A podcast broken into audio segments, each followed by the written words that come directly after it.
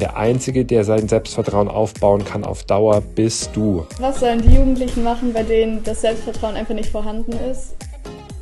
Stellst du dir auch manchmal die Frage, wie kann ich Selbstvertrauen finden? Wie kann ich meine Ziele konsequent durchziehen? Und woher weiß ich überhaupt, was ich in meinem Leben alles so anstellen möchte?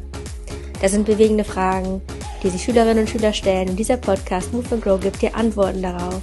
Mein Name ist Ulla Riemer, ich bin Lehrerin und mir ist es so ein Herzensanliegen, dir zu zeigen, dass du in der Schule zwischen den Zeilen noch so viel mehr lernst als nur die Fächer.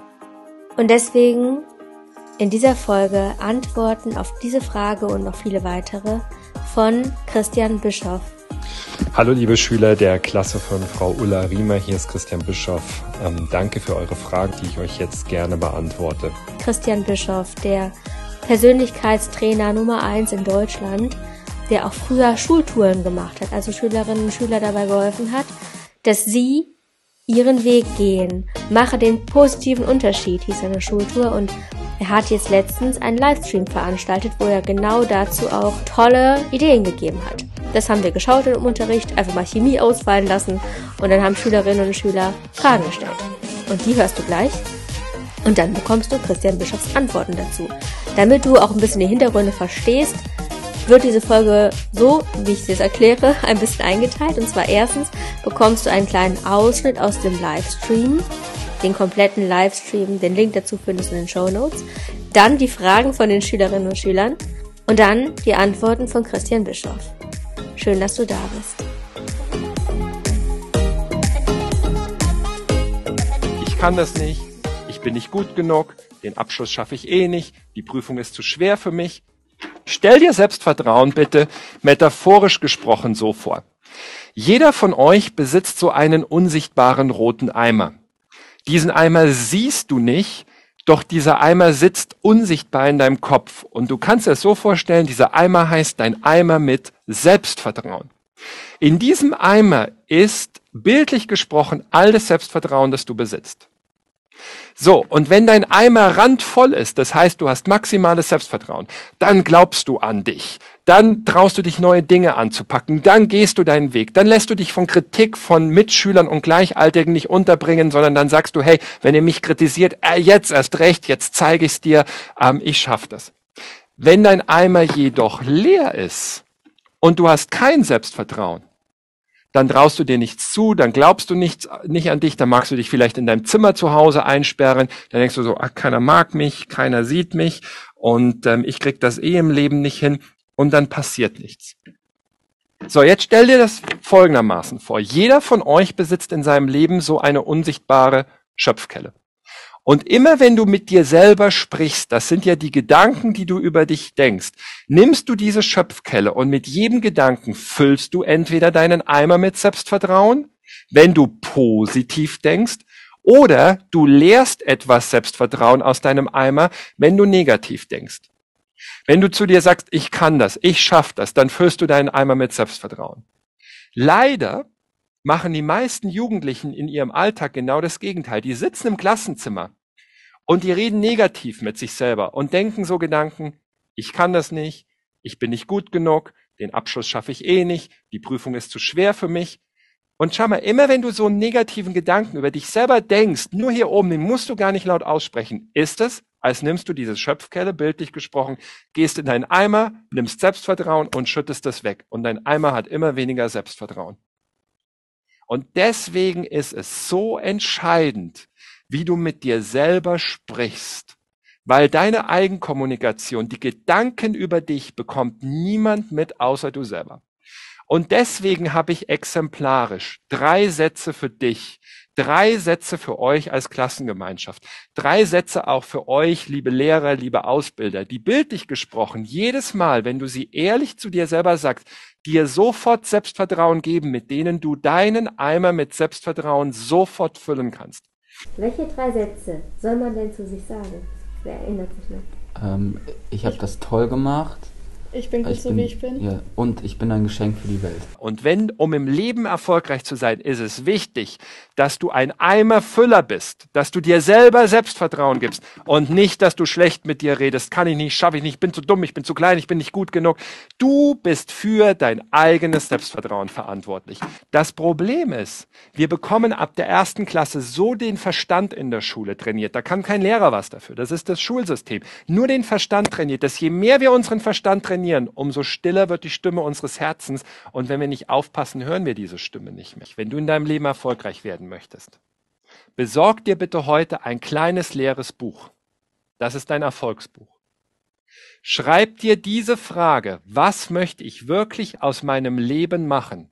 Auf die erste Seite. Mach es nicht im Handy, mach es wirklich in einem Buch. Warum? Weil wenn du schreibst, hast du eine andere Verbindung mit deinem Kopf, mit deinem Unterbewusstsein.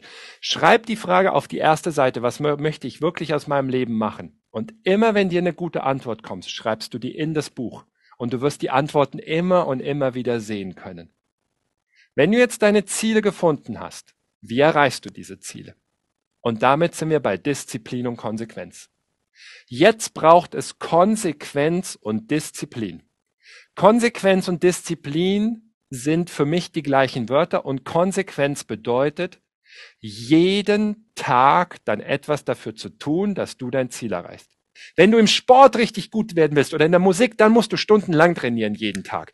Aber für Dinge wie beim Schulabschluss besser werden, reichen zehn Minuten mehr am Tag.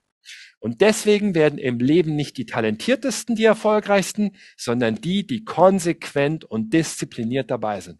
Jeden Tag zehn Minuten etwas ohne Ablenkung machen. Nur zehn Minuten macht einen Riesenunterschied im Jahr. Egal, ob du besser in der Schule werden willst, ob du ein Hobby lernen willst, eine Fremdsprache, eine Sportart, was auch immer. Zehn Minuten jeden Tag. Und ich möchte euch drei Hausaufgaben mitgeben. Nutzt bitte die Gelegenheit, nehmt die positive Energie mit und macht eine Lobrunde in eurer Klasse. Das ist das Erste. Das Zweite, besorgt dir ein kleines Büchlein. Schreib dir die Frage da rein, was will ich wirklich aus meinem Leben machen? Und immer wenn dir ein guter Gedanke kommt, selbst während dem Unterricht, nimm das Büchlein kurz raus, schreib den Gedanken rein. Und die dritte Sache ist, mach eine Sache ab heute konsequent, diszipliniert, zehn Minuten jeden Tag ohne Ablenkung. Eine Sache, in der du gut werden möchtest. Und weißt du was, wenn du das umsetzt, bist du in drei Monaten ganz woanders.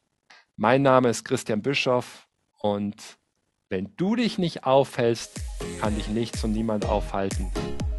Das war der Livestream. Hier kommen die konkreten Fragen von euch. Was sollen die Jugendlichen machen, bei denen das Selbstvertrauen einfach nicht vorhanden ist und der Eimer sozusagen leer ist? Also wann ist Ihnen aufgefallen, dass man Selbstvertrauen braucht, um durchstarten zu können? Also so in welchem Alter und was da passiert ist? Ich habe das toll gemacht.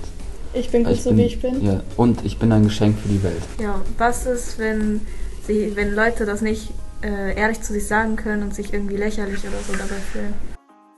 Also meine Frage wäre noch, wie du dich durchgesetzt hast bei deinen Eltern, als- obwohl sie gesagt haben, du sollst es nicht machen, nach Amerika gehen, aber du trotzdem gegangen bist. Weil ich möchte zum Beispiel Innenarchitektin werden und was ist, wenn meine Eltern mir sagen, das ist keine gute Idee und ich sie trotzdem durchsetzen will? Und was wäre, wenn meine Eltern im Endeffekt doch recht hätten? Ich habe schon länger darüber nachgedacht. Es macht mir einfach Spaß, Sachen einzurichten und das alles zu planen und keine Ahnung, aber ob das was wird, weiß ich nicht so ganz. Warum glaubst du, warum weißt du das nicht? Ich habe mit meinen Eltern mal darüber gesprochen, was man dafür so können muss. Ich weiß nicht mehr ganz, was es war, aber dass das so meine Stärken waren, weil also dieses Einrichten und alles, das kann ich, aber was man dafür studieren muss und so, dann eher nicht so. Also wie lange hast du dieses Buch geführt und dir Ziele gesetzt, bis du bei diesem Ziel auch angekommen bist? Was ist, wenn bei der Lobrunde das Lob gar nicht ernst gemeint ist oder wenn man nur das Gefühl hat? Ich fühle mich dann komisch, weil ich noch nie was mit dem äh, Typen gemacht habe. Ähm, Danke für eure Fragen und ich finde das richtig cool, dass ihr euch mit dem Vortrag so intensiv auseinandersetzt, dass ihr jetzt sechs Fragen gestellt habt, die ich euch jetzt gerne beantworte. Die erste Frage, was machst du, wenn kein Selbstvertrauen vorhanden ist? Zwei Gedanken dazu. Ja, das Schwierigste im Leben ist immer der erste Schritt, weil du keinerlei Momentum hast und du musst Momentum aufbauen. Aber es geht einfach darum, du musst anfangen. Und bitte stellt euch Selbstvertrauen so vor, das ist eine lebenslange Reise. Das hört nie auf, weil irgendwann als Erwachsener hast du unterschiedliche Lebensbereiche. Da bist du zum Beispiel in der Beruf oder in der Ausbildung, dann bist du vielleicht in der Partnerschaft mit der Freundin, dann hast du als Erwachsener den Lebensbereich Geld oder den Lebensbereich Gesundheit, worüber man sich als junger Mensch noch nicht so viel Gedanken macht. Und dann wird dir auffallen, du hast in einem Lebensbereich sehr viel Selbstvertrauen, im anderen wenig.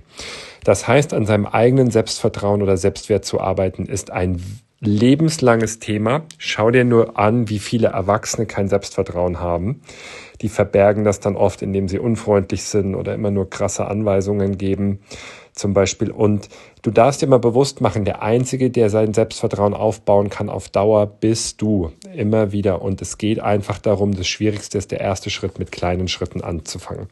Was ist eine kleine Sache, die du dir bis heute nicht zutraust, die du heute machen kannst, um zu merken einfach, hey, ich kann's doch.